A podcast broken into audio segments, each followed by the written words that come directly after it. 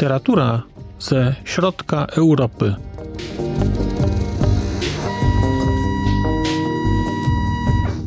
Podcast około książkowy.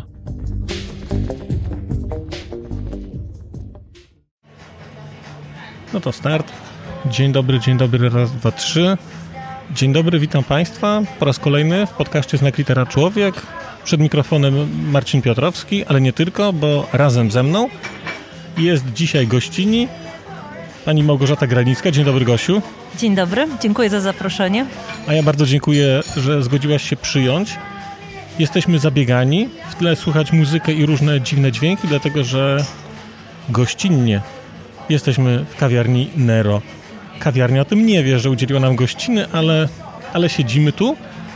A spotkaliśmy się dlatego, że Gosia jest w Warszawie przejazdem, a właściwie nawet nie przejazdem, przyjechała na okoliczność targów warszawskich i postanowiliśmy się spotkać porozmawiać, dlatego że Gosia jest tłumaczką literatury niemieckiej. Jest tłumaczką z niemieckiego, tak chyba trzeba by powiedzieć. Tak, niemieckojęzycznej, literatury niemieckojęzycznej. Właśnie, literatury niemieckojęzycznej i przed sobą, no już nie przed sobą, bo Gosia ją odłożyła, ale w tej chwili przed sobą ma najnowszą książkę w jej tłumaczeniu, która się ukazała, czyli Triest Central Jarosława Rudisza.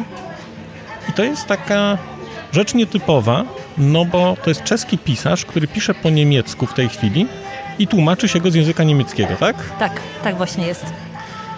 No więc dobrze, więc pierwsze pytanie jest w ogóle, mm, Gosiu, do ciebie. Jak to jest, jeżeli się studiuje germanistykę zapewne, decyduje się człowiek być tłumaczem i zakłada pewnie, że będzie tłumaczył rzeczy niemieckie, może austriackie, a nagle tłumaczy rzeczy czeskie?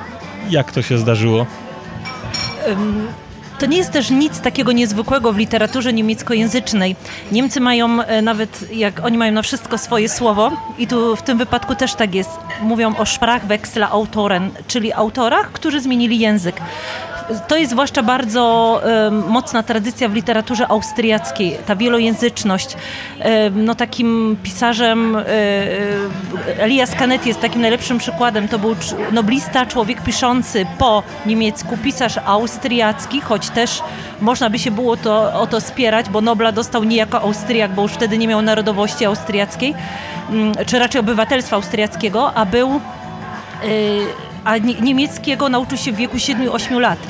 Urodził się w dzisiejszej Bułgarii, w Ruszczuku, a pochodził z rodziny sefardyjskich Żydów. Także te mieszane tożsamości są bardzo mocne w literaturze niemieckojęzycznej i y, Rudysz jakby na tym tle też nie jest wyjątkiem. Wyjątkowe jest na pewno y, to, że też jako dorosły człowiek, już jako uznany pisarz, bo przecież w Czechach był y, znany, był tłumaczony na wiele języków, również na niemiecki i w pewnym momencie zdecydował się na zmianę języka, na przejście na niemiecki. A Rudisz mieszka w Niemczech? Tak, mieszka w Niemczech, mieszka w Berlinie, on już y, od dłuższego czasu, choć tak jak sam czasem żartuje, on mieszka w pociągu między Berlinem a Pragą, czy nawet bardziej między Berlinem a Lomnicą nad Popelką, skąd pochodzi. No bo te pociągi widać, ale do pociągów może jeszcze wrócimy za chwilę, bo ja bym jeszcze pociągnął wątek e, trochę tłumacza. Jak to jest? Bo prze, przetłumaczyłaś już, Gosiu, kilka książek i, jak to jest? Do jakiego stopnia tłumacząc książkę czujesz się twórczynią tekstu i pisarką czegoś, co już zostało napisane? Jak to jest? Je, myślałaś o tym kiedyś, że jesteś pisarką? Nie czuję się pisarką w takim sensie, że nie wymyślam fabuły, nie wymyślam e, bohaterów. Natomiast już jest trochę inaczej z dialogami. Czasami trzeba coś wymyślić, żeby to brzmiało naturalnie w języku docelowym.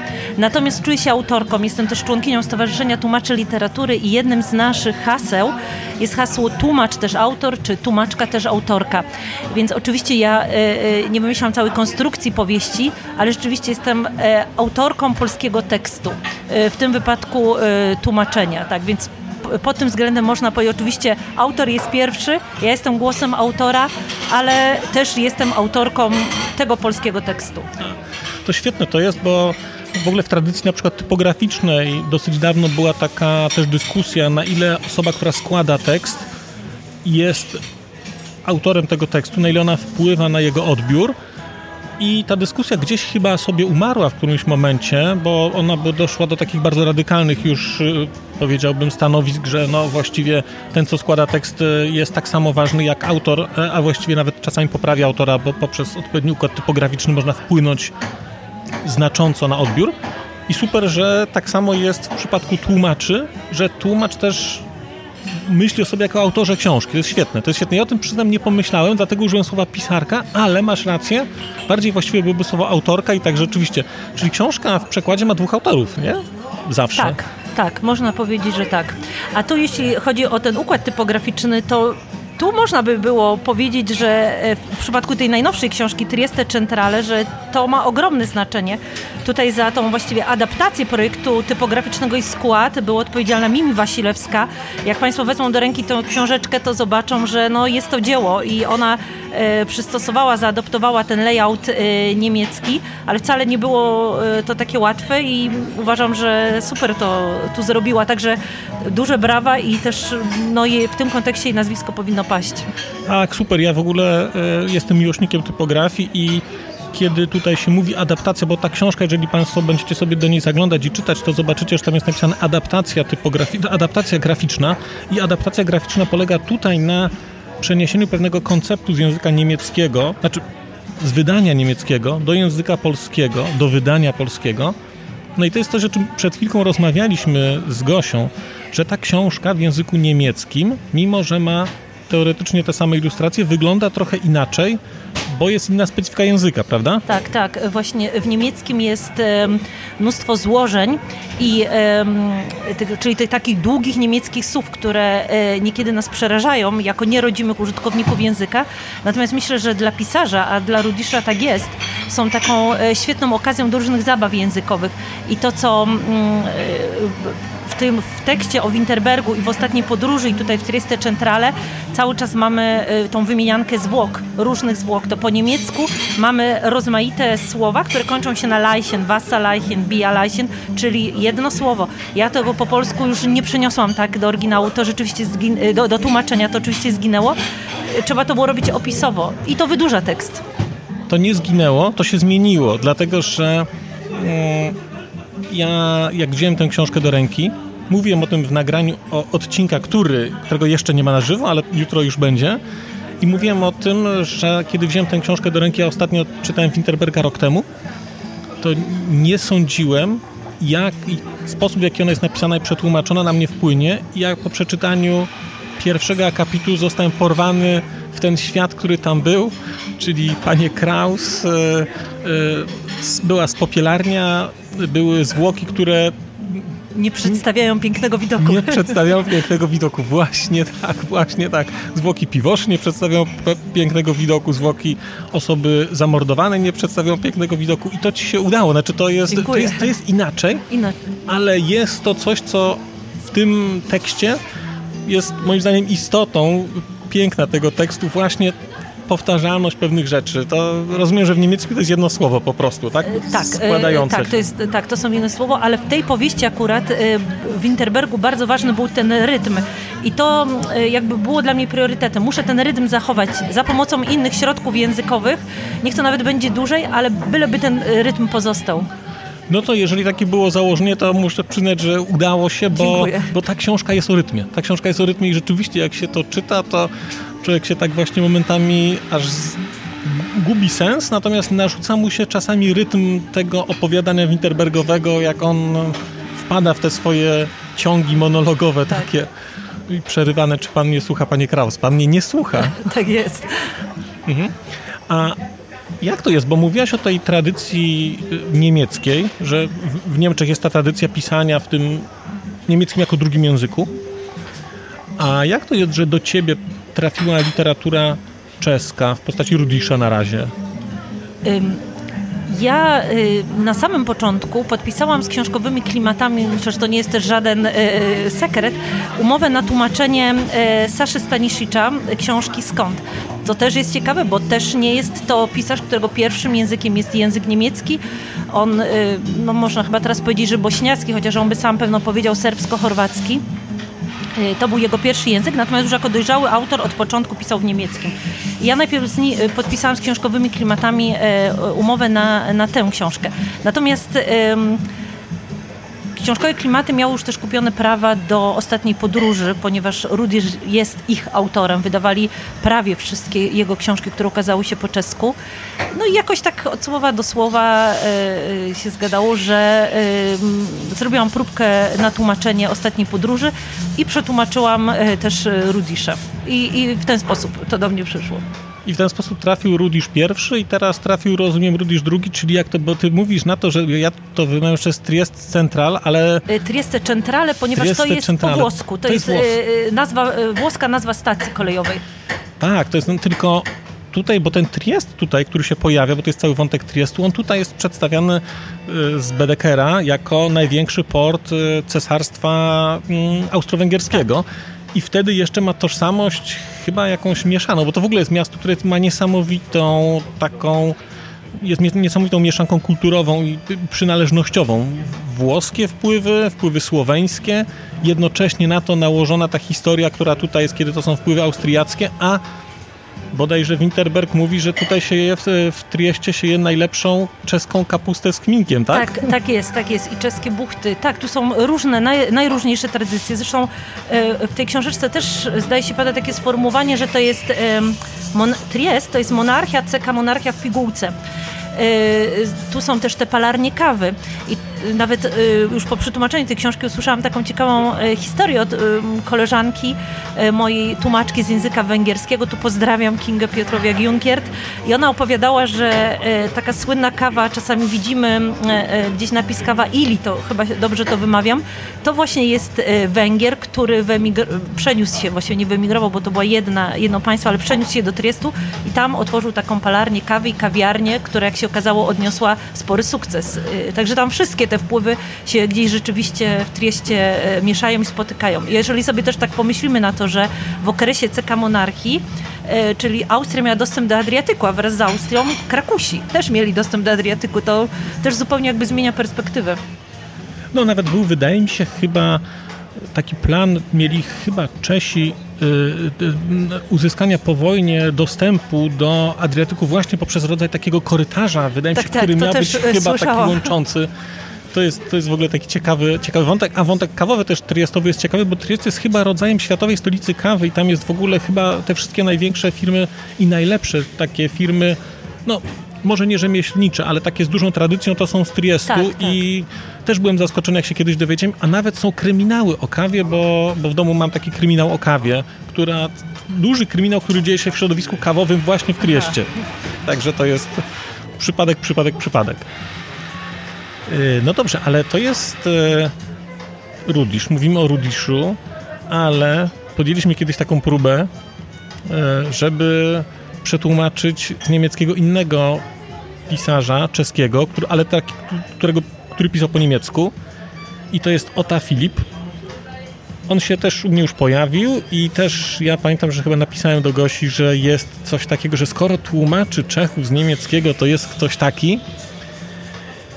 No i co, jak to się potoczyło? Bo chyba książka cię chyba zainteresowała. Uznałeś, że jest interesującym pisarzem, nie? Ale Tak, chyba nie e, poszło dalej. Bardzo. Ja, y, kiedy dostałam od Ciebie maila, to rzeczywiście no, pomyślałam sobie, wow, bo ja o tym Ocie Filipie słyszałam. Nie czytałam nic wcześniej jego, ale rzeczywiście słyszałam. Wiedziałam, że jest to pisarz, który pisał i po czesku, i po niemiecku.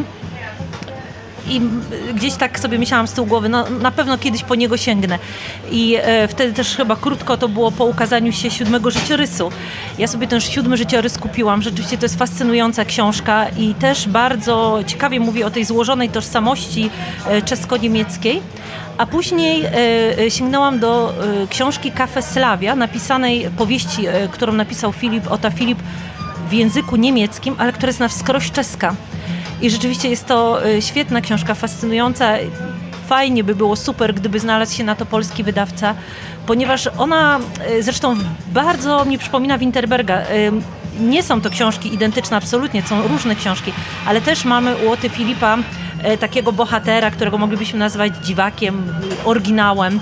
To jest hrabia Velecredos, który żyje, jego, ma też włoskie nazwisko, czyli to już też widać te takie y, jakieś wielokulturowe naleciałości. Mieszka w Pradze, jest hrabią nie wiadomo czy niemieckim, czy austro-węgierskim. Później musi żyć w tej Pradze powojennej, po, w Pradze komunistycznej, co też y, jest dla niego, um, musi się odnaleźć w kompletnie innym świecie. Jest też um, ta książka troszeczkę tak jak z obrazów Szagala mam wrażenie, dużo jest w niej takiego realizmu magicznego. I jest to, jak już powiedziałam, książka na wskroś czeska, praska, Praga, jej mosty, jej domy i ulice. To jest też jedna z głównych e, bohaterek tej książki, a właśnie napisana w języku niemieckim, czyli podobnie jak Winterberg jest też powieścią czeską, napisaną w, e, w innym języku. No ta Filip jest rzeczywiście fascynującym pisarzem. Więc proszę Państwa, my szukamy. Szukamy, jeżeli jesteście Państwo wydawcami albo znacie wydawców, to możecie ich męczyć o to, żeby wydać e, książkę Kaf Slavia, Ka Kafe Slavia. Kafe Slavia, tak. Ja mam z kolei swój prywatny plan e, namówienia kogoś do wydania książki, o której wiem tylko tyle, że jest książką o Kandińskim, którą napisał Ota Filip. Tak, mm. Rusenhaus się nazywa. O, Rusenhaus, właśnie, bo o niej opowiadał Andrzeja Godziński kiedyś. Mhm a mnie to ona fascynuje z powodu postaci yy, Karnickiego. No i szukamy, szukamy, nie wiemy co zrobić. Nie wiemy co zrobić i nie wiem, może odpalimy jakiś crowdfunding i będziemy zbierać pieniądze na wydanie książki, bo, no bo najważniejsza rzecz jest, jest tłumacz, któremu się ta książka podoba i który widzi w tym jakąś wartość, więc szanowni wydawcy, jeżeli słuchacie tych słów, to leżą na ulicy pieniądze i sukces wydawniczy gwarantowany, no my na pewno z Gosią kupimy. Tak, tak. A Gosia nawet jako tłumaczka pewnie dostanie. E, no dobrze, to ja mam teraz takie pytanie, mm, bo mówimy trochę o tych wpływach kulturowych, o tym mieszaniu się. E, czy jest coś takiego w tej tradycji takiej niemieckiej, która wyraźnie łączy się z tradycją czeską, no bo w Winterbergu jest pięknie powiedziane, pięknie powiedziane, ktoś w Sarajewie chyba mówi do Krausa, jak się dowiedział, że jest Czechem, że przecież wy jesteście Niemcami, którzy udają Słowian. I tak się zastanawiam, czy na poziomie takiej tradycji, jak patrzysz na to jako, na, jako tłumaczka, jak, jak, jak żyjesz w tym świecie kulturowym, jednak nieco bardziej niemieckim, niemieckojęzycznym, czy jest tak, że te Czechy, Niemcy są jakoś podobne, są jakoś różne na poziomie tradycji literackiej? Mm, na pewno się różnią, bo no jednak Czesi to no, no, są Słowianami, ale bardzo mocno te tradycje się przenikają, znacznie bardziej niż, niż tradycja polska i niemiecka. To nie jest tak jak u nas było, że my też mieliśmy mniejszość niemiecką w Polsce, ale to była jednak mniejszość. Oczywiście były, e, e, nawet ja z mojego miasta, z którego pochodzę, z Łączycy w środkowej Polsce, byli Niemcy, mieli tam swoją parafię, kościół, cmentarz do, do czasu wojny, ale to było e, jakaś taka odrębna społeczność. Natomiast wydaje mi się, że w Czechach oni e, byli e, przed wojną, Niemcy i Czesi, przynajmniej na tych pewnych terenach, to były nawet trudno było mówić o dwóch różnych narodowościach. Oni się bardzo mocno przenikali i to widać też w literaturze, czy u Oty Filipa, widać jest też ten, ta wspaniała książka, taka nowela, mała powieść i później film Palacz zwłok tam też widać, e, że w pewnym momencie ci bohaterowie, e, kiedy Hitler dochodzi do władzy, oni, to jest jakaś taka ich decyzja, że oni się decydują na jeden język lub drugi. W domu czasem się mówiło oboma językami. Albo e, mąż był powiedzmy niemieckojęzyczny, żona czeskojęzyczna, ale nie stanowiło to problemu. Oni się w pewnym momencie jakby te ich drogi mocno rozeszły i gdzieś ten nacjonalizm po jednej i po drugiej stronie, który przecież narastał. Zresztą e, też e, książkowe klimaty wydały ostatnio tą książkę Stiftera, e, kolekcjoner śniegu, która też świetnie to opisuje. Tam jest dokładnie ta sytuacja, o której mówisz, czyli ludzie wiedzieli, kto w danej rodzinie mówi w jakim języku i jak ktoś się zdecydował na zmianę, to wszyscy o tym wiedzieli w tej lokalnej społeczności.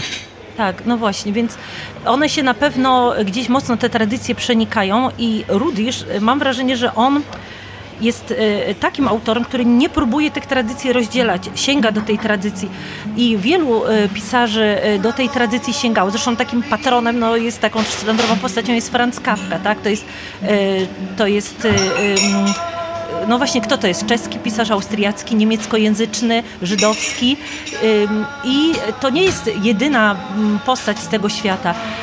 Później mamy po wojnie Jiży Grusza, który, który też przeszedł e, z czeskiego na niemiecki, bo tam wyjechał. Jest taka świetna autorka Libusze Monikowa, którą też we fragmentach czytałam. Ona od razu zaczęła pisać po niemiecku, co też nie było wcale łatwe, ale cały czas się czuła w jakimś sensie czeską autorką. Ona pisała o Czechach, e, ale po niemiecku. Do dzisiaj mamy e, takich autorów. Jest na przykład na ostatniej krótkiej liście tej najważniejszej niemieckiej nagrody książkowej Deutscher Buchpreis był Jan Faktor z powieścią Trottel, Trottel znaczy dureń po niemiecku, który jest Czechem. I on napisał książkę po niemiecku i y, była bardzo mocno zauważona ta jego książka. Rzeczywiście urodził się w Pradze, wyjechał później do Berlina Wschodniego. Y, także ta tradycja jest, y, jest Michael Stawaricz, kolejny autor, który też mieszka w Austrii, który też pisze po niemiecku, a jest z pochodzenia Czechem, więc jest, jest ta tradycja, bym powiedziała, żywa i one się jakoś tam splatają. Znaczy ty wspomniałeś tu o kilku tylko autorach, ale właściwie jak myślę sobie, jak czytam tę literaturę czeską, powiedzmy z XX wieku, to właściwie nie kojarzę powieści, w której wątek niemiecki nie byłby silnie obecny i to nie tylko jako wątki rozliczeniowe jakieś, tylko po prostu jako życie społeczności, która tam jest, która jest e, po prostu częścią. I to jest niesamowicie widoczne i w rzeczach, które były przetłumaczone na polski, też tych, które czytałem po czesku, tam po prostu ci Niemcy są i są częścią takiej wspólnoty, więc jak sobie tak o tym myślę, jak tam ktoś mówił, e, jeden z bohaterów Winterbergu, jesteście tymi Niemcami, którzy udają Słowian, to rzeczywiście no, z takiej perspektywy to czeska mentalność jest jednak, ten, ten racjonalizm no, jest jednak dosyć odległy na przykład od tego polskiego takiego romantycznego optymizmu i czegoś takiego. Ale jednocześnie mówię, ja im bardzo zazdroszczę akurat tej takiej głębokiej tożsamości, takiego splecenia tożsamości, tego, tej łatwości jednak w przeskakiwaniu, bo wydaje mi się, że to jest łatwość w przeskakiwaniu, bo, bo to nie jest jeden autor, to jest po prostu nie dosyć jest, regularnie. Jest jeden autor. Ja, ja, też nie znam tak, nie jestem bohemistką i nie wiem na ile to jest tak e, obecne e, powiedzmy w całym społeczeństwie, natomiast autorów na pewno i e, Rudisz, nie wiem czy on, to jest jakaś uświadomiona, ale na pewno jakaś misja jego, żeby też o tym mówić. E, zresztą o, tej, o, o tym, zresztą on też powiedział na jednym ze spotkań, że nie patrzy na historię, że to jest historia czeska, polska, niemiecka, tylko to jest wszystko e, jakoś część większej całości i tak by chciał tę historię widzieć, że żaden jakby naród, kraj, on w ogóle takich słów nie używa, że, że się rozwija gdzieś w jakiejś próżni bez, e, bez tych innych e, społeczności obok nich. I też ci główni bohaterowie w podróży Winterberga są też tego najlepszym przykładem. Winterberg, to wiemy, jest taki, to jest czeski Niemiec, czy raczej niemieckojęzyczny Czech, jak o sobie sam mówi jest e, Kraus. E, to też e, powiem tylko krótko, to jest odniesienie, nieprzypadkowe nazwisko, odniesienie do Karla Krausa, wielkiego też, może już dzisiaj troszkę zapomnianego, ale austriackiego autora, który był po prostu mega celebrytą na początku wieku i przyciągał tłumy na swoje wykłady, prowadził takie satyryczne pismo Die Fackel. I, a urodził się w Wicinie, czyli w stronach Rudisza. Był niemieckojęzycznym też Czechem. No i ta Lenka, która jest nawiązaniem do Lenki Reinerowej też, którą jeszcze sam Rudisz znał. I to była taka ostatnia niemieckojęzyczna, praska autorka pochodzenia żydowskiego, czyli ten cały krąg wokół ona już kawki nie znała, ale znała Maxa Broda jeszcze na przykład i zmarła też w podeszłym wieku Także y, do niej nawiązuje też tu Rudisz y, i w swojej nowej książce i też tu w tym imieniu Lenki. Także gdzieś cały czas to podkreśla. To jest niesamowite, bo ty mówisz o tym, mówimy o tym z perspektywy niemieckiego jako języka dominującego, no bo mówi się na to język niemiecki, ale jednocześnie to jest w dużym stopniu jednak przecież tradycja austriacka, tradycja tak. CK monarchii. Ja to zawsze podkreślam, ja pochodzę z Nowego Sącza i u mojej siostry mojego dziadka, mojej cioci babci, wisiał portret Franciszka Józefa. Niesamowite. W, w domu, ja, ja, go pamiętam i on to, to, był taki stary portret, nie wiem czy srali muchy na niego, może i srali, ale nigdy jej za to nie zamykał. Ale to jest taka tradycja, która moim zdaniem w południowej części Polski, w tej Galicji jest cały czas mhm. obecna. Pewnego rodzaju jakiegoś powinowactwa kulturowego, takiego na poziomie jakiejś wartości. Nie potrafię tego bliżej określić, ale jednym ze elementów łączących jest język niemiecki, a przecież to była Austria, nie? To jest, to było, Tak, powinniśmy tak, to mówić język jest austriacki, z- ale to jest inna, to inna była inna. Niemczyzna. Tak samo ta praska Niemczyzna też była inna. Nawet y, mówi się, że ta, na ile ta Niemczyzna kawki, to też nie była taka e, Niemczyzna tego mainstreamu, tego głównego nurtu, bo to jednak była jakaś enklawa, tak? W której on się poruszał, w której też pisał. A w ogóle, tak jak em, teraz wspomniałeś o kawce, to kiedy byłem ostatnio w Cieszynie na festiwalu Kino na granicy, tam był- była literatura na granicy i była rozmowa bodajże z, ze Zbigniewem Machejem rozmawiał Andrzej Jagodziński. I oni tam wspomnieli, że chyba w Pradze, w miejscu, gdzie mieści się Instytut Polski, Instytut Polski mieścił się w budynku, w którym pracował Franz Kafka jako pracownik biurowy, to było jakieś, jako ubez, biurze ubezpieczeń i konkretny pokój, w który oni mieli, to był pokój, w którym pracował Kafka, co to jest, to jest historia. niesamowita historia, nie? Jak, że uświadamia, że 100 lat wcześniej tam właśnie Tak. Kafka siedział i po prostu przerzucał te papiery. E, jak mówimy o języku niemieckim, to mnie ujęła w tłumaczeniu Winterberga i także tłumaczeniu w Trieste Centrale, tak? Trieste Centrale, dobrze teraz mówię. Ujęła spopielarnia. Jak ta spopielarnia wybrzmiewa po niemiecku? To jest rzeczywiście musiałaś szukać odpowiedniego słowa, no bo de facto mówimy tutaj o krematorium, bo mówimy cały czas o wątku kremacji, tam jest cały taki wątek kremacji. Ojciec e, bodajże Winterberga miał chyba Tak. największe krematorium. Pierwsze, pierwsze krematorium, Pierwsze krematorium. w Republice Czechosłowackiej, tej pierwszej republice. No właśnie. I pojawia się spopielarnia. To jest tak, że musiałaś wymyśleć to słowo, czy rzeczywiście istnieje w języku niemieckim jakieś słowo właśnie tego typu? Y, Po niemiecku to jest właśnie austriackie słowo, to jest die Feuerhalle y, i to też nie jest krematorium. To jest to austriackie słowo Feuerhalle na określenie właśnie takiego zakładu y, kremacyjnego. Y, Niemieckie słowo krematorium no, jest bardzo, bardzo obciążone, tak? I y, zresztą po polsku też. Y, Nawet tak się zastanowiłam, że kiedyś przejeżdżając gdzieś widziałam taki szyld, że jakąś taką, taki drogowskaz do zakładu kremacyjnego. My też nie mówimy krematorium, bo to, mm, no, to budzi wszystkie najgorsze skojarzenia. I po niemiecku tym bardziej. I e, Rudisz posługuje się bardzo świadomie tym słowem Feuerhalle. Zresztą później daje mu to znowu punkt wyjścia, bo to jest, tam jest to, to Feuer, ten ogień e, w tym, e, w tym niemieckim, w tym austriackim słowie ukryty. I później całą tą grę mówi to Feuergruft, Feuerburg, czyli to, co u nas jest jako ta ognista krypta, ognista twierdza. Zdaje się, tak to przetłumaczyłam.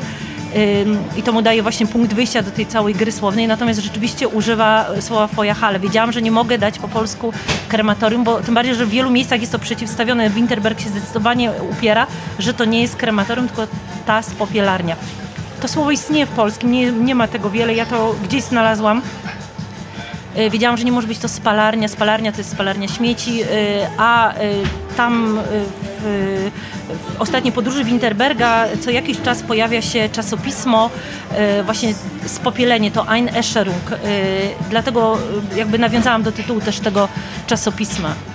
Znaczy, wy- wyszło to, wyszło to świetnie, e, do, do, doceniam, Dziękuję do, doceniam mega, wyszło to świetnie i nadaje to słowo też rodzaj takiego archaizmu trochę temu, tego, tego języka Winterberga. On jest taki już nie dzisiejszy, może nie wiem, archaiczny to złe słowo, ale trochę nie dzisiejszy, jakby się gdzieś zatrzymał i ta spopielarnia, która się cały czas pojawia, jest w tym kontekście jakąś taką wartością, plus dla mnie jeszcze jest świetnym nawiązaniem takim bardzo głęboko kulturowym, bo na początku XX wieku ten e, e, razem z rozwojem modernizmu ruch taki budowania dokładnie z popielarni, ogromnych z popielarni, ogromnych, bo ja widziałem takie projekty i one nie miały w, w sobie nic antyludzkiego, wręcz przeciwnie. Tak, to tak. były takie projekty, które mówiły o tym, żeby no, musimy jakoś żyć w tym środowisku, miasta rosną, ludzie umierają, jest to bardzo taki sposób e, neutralny środowiskowo. Tak, Tam był cały, właśnie cały taki że to wątek. jest ten ruch higieniczny, oni wręcz nazywają Ruch ruchem higieniczny. higienicznym. Tak. tak, tak, tak, tak. I byłem zaskoczony po prostu tym, jak to potem w książce wy- wybrzmiało i tak sobie pomyślałem, o rany, to przecież o tym było kiedyś i Rudisz odkopał cały ten wątek Odkopał, i wokół, tak. wokół niego zbudował, no może nie narrację, ale taki jeden z istotnych elementów, który nadaje taką swoistość tej powieści, mam to jest też w wrażenie. ogóle bardzo ciekawe, bo ta spopielarnia, o której on pisze e, w Libercu czy w Reichenbergu, jak to dawniej brzmiała nazwa miasta, Ona już została zbudowana, natomiast nie mogła jakby być uruchomiona, zacząć pracować jako właśnie spopielarnia, ponieważ wtedy Reichenberg, Liberec był na terenie Austro-Węgier, a tam jednak ze względu prawdopodobnie na tą katolicką tradycję był jakoś no, zabronione po prostu spopielanie zwłok, taka forma pochówku. I dopiero kiedy Czechosłowacja, powstała Czechosłowacja, ta przedwojenna, no, otworzyła się możliwość, y, żeby ten zakład mógł zacząć działać. W 1918 roku to też jest nieprzypadkowo, ale y, ponieważ w Austrii również byli ludzie, ci miłośnicy tego ruchu higienicznego, oni przesyłali zwłoki do Reichenberga, do Liberca, po to, żeby je spopielić, więc gdzieś y, to też właśnie jest taka, mm, taka myśl Rudisza, że gdzieś ta monarchia jeszcze przetrwała parę lat właśnie w postaci tych, tych pochówków, że właśnie Austriacy z terenu tej Austrii przysyłali do Czechosłowacji swoje zwłoki. No bo to w końcu była tylko granica, znaczy nagle powstała tak, granica, tak. ale jednak e, te wszystkie wpływy, relacje jednak były, jednak były utrzymywane. No to ja to widziałem, kiedy czytałem kiedy Sigmy Koster, kiedy się okazuje, kiedy tam jest opisane jakieś historie i to są historie, które dzieją się teraz na terenie powiedzmy Polski i Czech, patrząc na obecne granice, ale kiedyś to był jeden kraj, to było no to, to, to był styk właściwie Śląska Cieszyńskiego, to był styk e, e, CK Monarchii i tak naprawdę to była jedna społeczność, która później gdzieś została przez te granice bardzo pocięta i tak naprawdę zmuszona do podookreślania się, co było bardzo brutalne dla nich i, i strasznie, strasznie to podzieliło. E, ale tak, mamy Trieste Centrale, to jest najnowsza książka Rudisza, która jest drobinką, prawda? No tak. bo to jest kilkadziesiąt stron wariacji na temat ostatniej podróży Winterberga. Jak myślisz, rekomendowałabyś, żeby ktoś najpierw przeczytał na przykład Trieste Centrala, później Winterberga? No bo objętościowo to ktoś może powiedzieć, ok, mogę spróbować zobaczę, czy mi spodoba się i przeczytam więcej. Jak, jak byś na to Może? Mo, nie, jest, nie jest tak, że, e, że trzeba przeczytać najpierw ostatnią podróż po to, e, żeby zrozumieć, e, co dzieje się w Triste Centrale. I właśnie bym nawet tak rekomendowała, jeśli ktoś się zastanawia, myśli, że może Winterberg objętościowo jest dla niego za duży i nie wie, czy mu się spodoba, to niech zacznie od Trieste Centrale. Ja akurat sądzę inaczej, tak. ale, ale tylko dlatego, że znaczy bardzo też wyraźnie to mówię, że pod względem językowym i takim tym, jak Rudy pisze, to rzeczywiście tu jest wszystko. To jest właściwie pars pro toto. To ten kawałeczek pokazuje wszystkie skille i Rudisza, i potem sposób oddania tego na język polski. Natomiast no, tutaj nie ma tej głównej historii, która jest taka dla mnie dominująca też w tym Winterbergu i tej podróży i tego całego story. Kim jest Winterberg? No tutaj... No tak, to, tak, to, to, jest, bo, bo, bo, to jest taki przedsmak. To jest taki, to jest dokładnie, to jest taki, to jest taki, to jest taki przedsmak, tak. Ale mm, z tego co wiem, bo wspomniałeś mi o tym e, zanim zaczęliśmy nagranie, będzie już wkrótce kolejna książka Rudisza, no bo kolej raz, kolej dwa i będzie kolej no po raz trzeci. kolej do kwadratu, a ja kolej do, do sześcianu.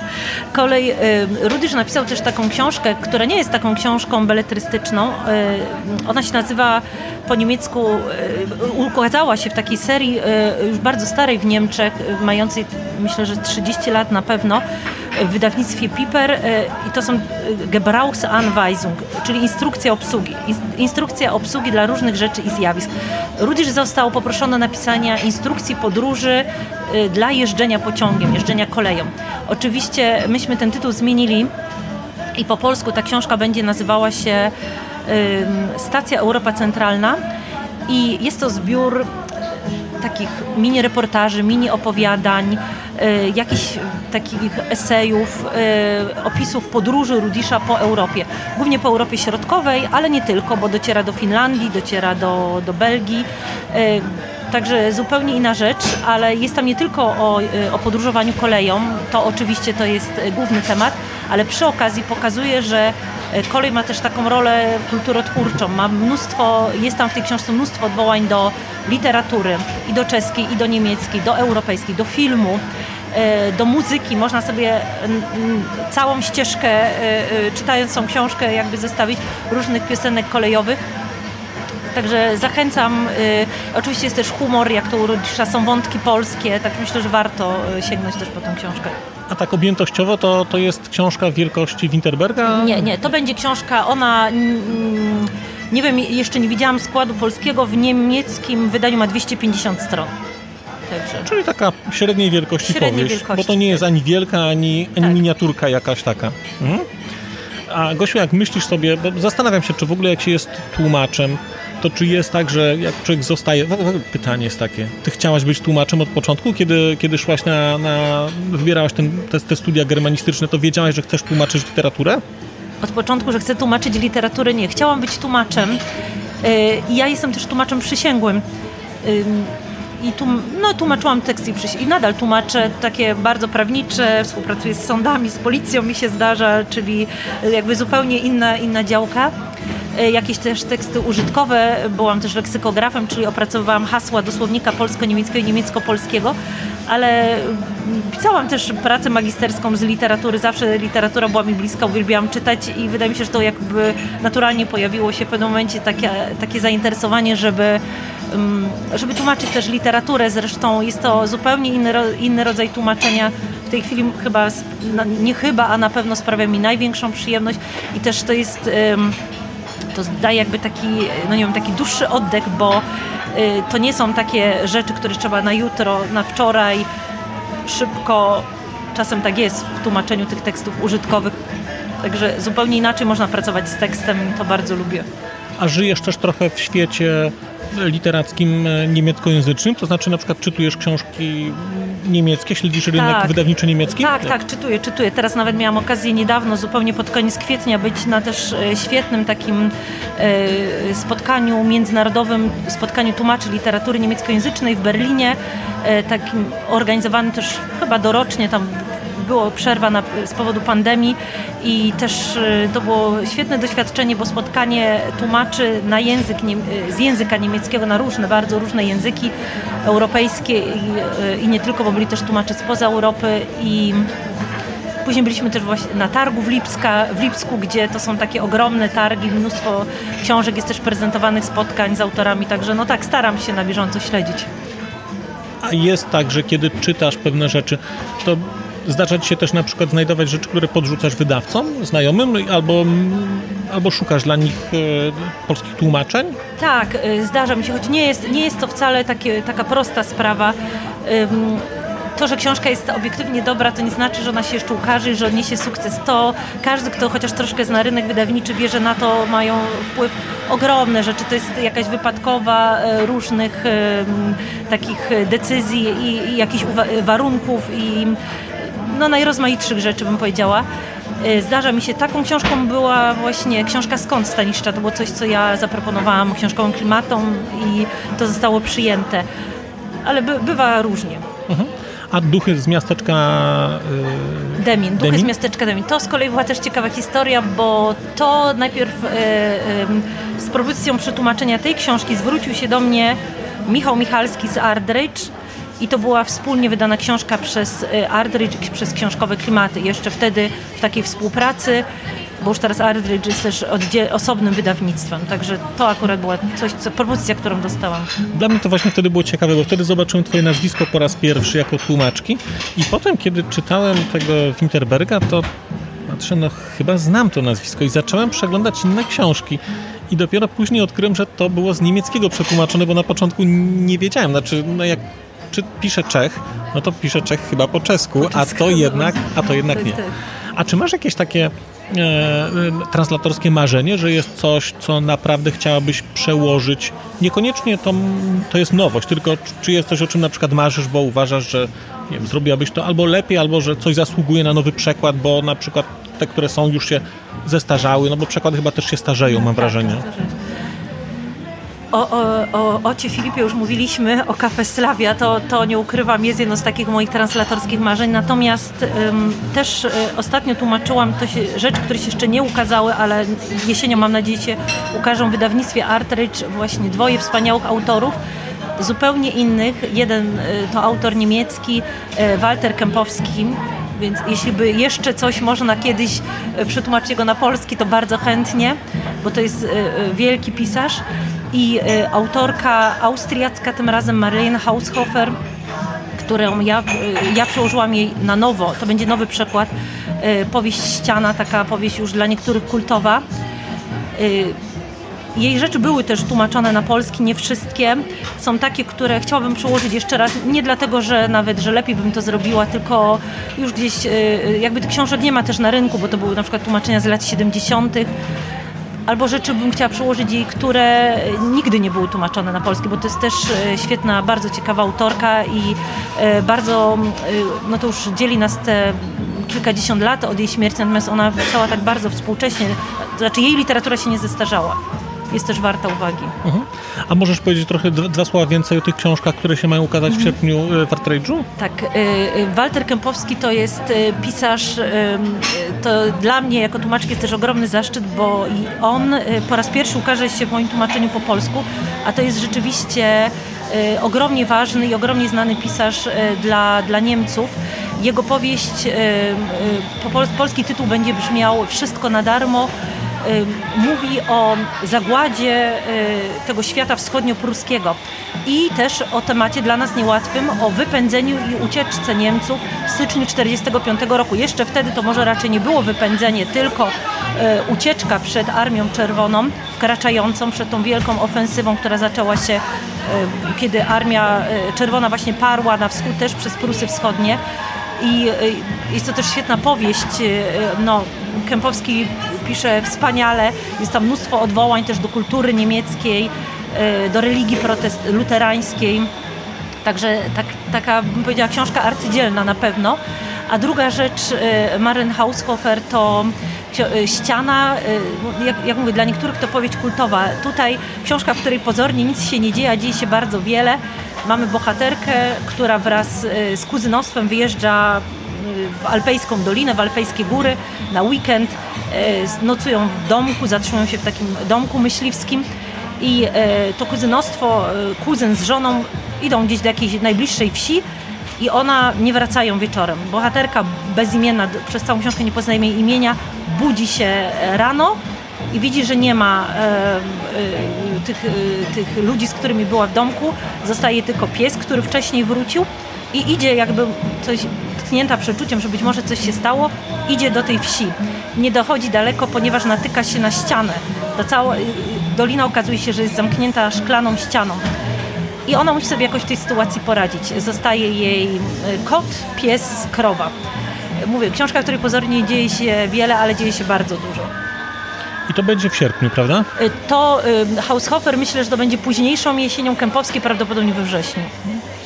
Super, no bardzo, bardzo czekam, bo dla mnie to było bardzo interesujące, o czym mówiłaś, bo na przykład literatura niemiecka jest dla mnie poza absolutną klasyką, klasyką, jest mi praktycznie nieznana. Tak, no to jest tak, to jest też taki y, chyba trochę u nas y, niestety coś, co mocno pokutuje w Polsce, że my, znaczy klasykę mamy, oczywiście mamy wspaniałych tłumaczy, mamy Małgorzatę Łukasiewicz, Sławę Lisiecką, wspaniałe tłumaczki i innych wspaniałych tłumaczy, którzy te dzieła klasyczne rzeczywiście nam przełożyli znakomicie i, i znamy je. Natomiast tej współczesnej, chociaż y, oni już nie są bardzo współcześni, bo oboje nie żyją, ale y, Haushofer była tłumaczona na polski, Kępowski wcale, ale rzeczywiście dużo jeszcze nie znamy tej niemieckiej literatury, też tej bardzo współczesnej. No właśnie, bo teraz tak jeszcze o tym pomyślałem, bo jak sobie myślę o tym patrzę na przykład na, na tę literaturę czeską, którą y, gdzieś tam śledzę, literaturę węgierską, te rzeczy się, rumuńską nawet, te rzeczy się ukazują, a pytanie, czy ukazują się rzeczy, bo ja nie potrafię na to pytanie odpowiedzieć, ale ty może wiesz, no bo jesteś germanistką, czy rzeczywiście ukazują się raczej nowsze, także nowsze rzeczy niemieckie, czy, czy Y, jest tym ukazują się, ale rzeczywiście one nie, nie zdobywają jakiegoś takiego rozgłosu, ale ukazują się i to jest też e, e, świetne. Ukazują się też austriackie, ukazują się szwajcarskie, na przykład w Drzazga ukazał się gość Ariane Koch. W tłumaczeniu mojej koleżanki Zosi Tuch-Sucharskiej, to jest z kolei szwajcarska autorka. Teraz filtry wydały Hałastrę, autorki austriackiej, czyli te współczesne rzeczy też, ale może rzeczywiście albo na przykład nie wie się, że one są niemieckie czy niemieckojęzyczne, tak jak no, czasem gdzieś przepadają. Pewnie trudniej też wydawcom jest tą literaturę jakoś tak rozreklamować, sprzedać. Dużo jest też w literaturze niemieckiej, co mnie osobiście bardzo ciekawi, tu znowu wracamy do tych wątków wielojęzycznych, jest literatury pisanej przez ludzi, co po niemiecku się tak nieładnie określa, ja też tego nie z takim migranckim jakimś tłem, czyli z migranckimi korzeniami. E, to jest już e, do ten Staniszyc, którego ja tłumaczyłam, ale też inni, z, na przykład pokolenie trzecie, czwarte Turków, tureckich autorów w tej chwili, których rodzice dziadkowie przyjeżdżali jako gastarbeiterzy, stworzą świetną literaturę. No i oni tworzą literaturę niemiecką, to jest... E, tak. Ja mogę na to też spojrzeć tak zupełnie z boku, jako miłośnik piłki nożnej. Znaczy, kiedy patrzę na reprezentację niemiecką, tak. no, to, no to widać właśnie, że to już są dwa, trzy pokolenia i że to są ludzie, którzy wyglądają powiedzmy jak nie Niemcy, tacy, tak, tacy tak, tak. typowi, natomiast to są ludzie, którzy no, tam wyrośli od dziecka, tak. już mają dziadków właściwie, tak. właściwie którzy przyjechali, prawda? I to jest takie pokazuje też jednakowoż dla mnie jakąś taką siłę kultury, która jest w stanie e, e, zinternalizować sobie te rzeczy, wciągnąć te, te obce kultury nowe i na bazie tego stworzyć coś nowego. To jest, to jest dla mnie tak, to jest, to jest, to jest bardzo, bardzo właśnie jednak, ciekawa rzecz i też e, to też zupełnie zmienia jakby te tematy, którymi, o których pisze literatura niemieckojęzyczna, bo czasami w Polsce też jest takie oczekiwanie, że Niemiec no to musi się rozliczyć z tą wojną, w jaki sposób do niej odnieść. No ale ktoś, kto ma korzenie irańskie, irackie, bo tacy są też pisarze, e, czy z jakichś innych krajów e, Bliskiego Wschodu, tureckie, no on się nie będzie rozliczał z II wojną światową ani z Hitlerem tak? Bo to, ale też właśnie na ile pytanie, co jest tym, co łączy to współczesne niemieckie społeczeństwo, no bo to już też nie jest wspólna historia. Czy jest to właśnie język, można powiedzieć. No jest to język, to może być ten jakiś dominujący pacyfizm, no bo ja szczerze powiedziawszy nie mam akurat oczekiwań od Niemców, żeby rozliczyli się z Hitlerem, bo wydaje mi się, że mało krajów tak rozliczyło się ze swoją przeszłością, no tak, jak tak, Niemcy mówię, to, to jest jakiś Takie, mówię, taki bardziej jakiś stereotyp, jaki panuje, tak? Że właśnie, że też, y, to pokazuje też, jak bardzo ciekawa jest ta, ta jednak ta współczesna literatura niemieckojęzyczna, jak bardzo różne tematy podejmuje. Mhm. Super. Aniu, bardzo Ci dziękuję. Jezu, Aniu. Gosiu, Gosiu, bardzo Ci dziękuję za, e, za spotkanie dzisiejsze. Dziękuję, że znalazłaś e, czas dla słuchaczy. I co? No w takim razie życzę wydawania tych książek, o których, e, o których marzysz i jakichś kolejnych wyzwań translatorskich. Bardzo dziękuję za zaproszenie i za rozmowę. Dzięki. Dziękuję, do usłyszenia. Żegna się z Państwem Marcin Piotrowski i Małgorzata Garelińska. Do usłyszenia. A już zupełnie na koniec powiem, że skoro wysłuchaliście Państwo tego odcinka, to w jego opisie znajdziecie link do serwisu YouTube. W wersji YouTube'owej e, jest miejsce na skomentowanie go. To jest takie miejsce, gdzie można komentować ten odcinek, rozmawiać, zadawać pytania, wymieniać się spostrzeżeniami, do czego Państwa bardzo zachęcam, gdyż udało się już na tym YouTubie zgromadzić trochę bardzo ciekawych osób, bardzo ciekawych komentarzy i trochę stworzyć taką społeczność ludzi rozmawiających o książkach. Też na koniec, zupełnie na koniec, e, poproszę Państwa o wystawienie oceny mi w ramach e, tych platform podcastowych, na których Państwo tego odcinka wysłuchaliście. I nieważne jaka ta ocena będzie, istotne dla mnie po prostu, że będzie. Tymczasem się żegnam już naprawdę i do usłyszenia za czas jakiś.